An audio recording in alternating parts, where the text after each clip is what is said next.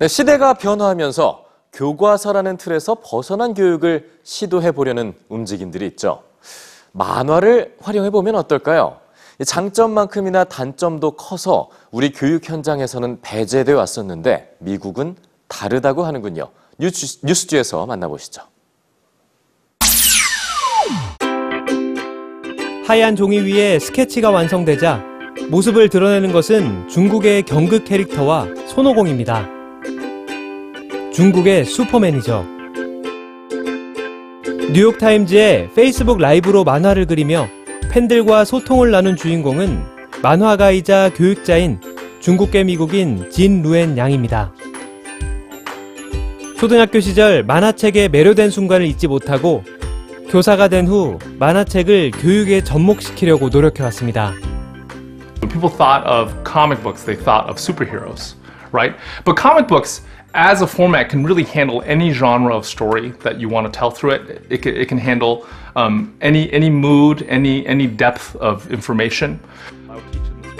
그는 학생들에게 말하고자 하는 내용을 마커와 컴퓨터로 그려나가며 만화책에 담는 작업을 했습니다.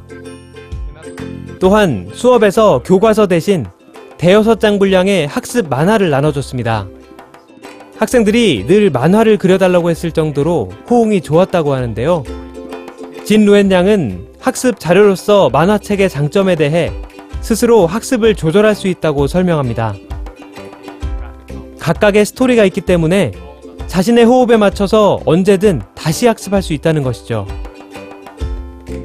기존의 교과서와 달리 내용을 시각적으로 표현할 수 있다는 장점도 있습니다. 만화책은 또 다른 의미에서 학습 효과를 기대할 수 있는데요.